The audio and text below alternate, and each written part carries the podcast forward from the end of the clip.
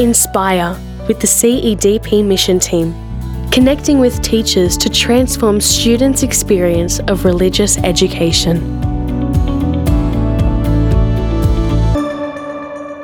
Welcome to Inspire. My name is Scott Carroll and I'm a teaching educator with the mission team Catholic Education Diocese of Parramatta. At a recent professional learning day, we gathered 120 teachers of religious education from primary schools who are working to develop and trial our new RE curriculum. Christelle Vion, Year 4 teacher from Bethany Primary School in Glenmore Park, took the time to share her perspective of the work with us.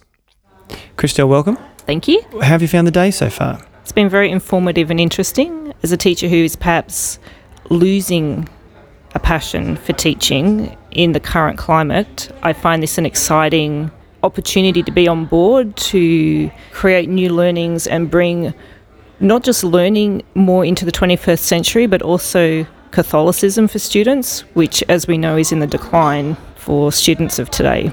So, what are you most excited about at a practical level about the way this new curriculum addresses those needs? I'm most excited that it's going to be a hands on approach and that we're no longer going. I still find that whilst we might be doing flexible or open learning within classrooms, I still find that the religion lessons are the ones that tend to be more teacher led and driven, and mm-hmm. students absorbing information that may or may not resonate with them. And I find that the possibilities that are being opened up here uh, for new learnings in RE are going to involve students on a more personal level, and I find that an exciting uh, journey as students venture through their Catholic faith. So I know to, a lot of today has been about looking at things to be aware of in, in our planning, and we haven't really got into the brass tacks of the planning and so on.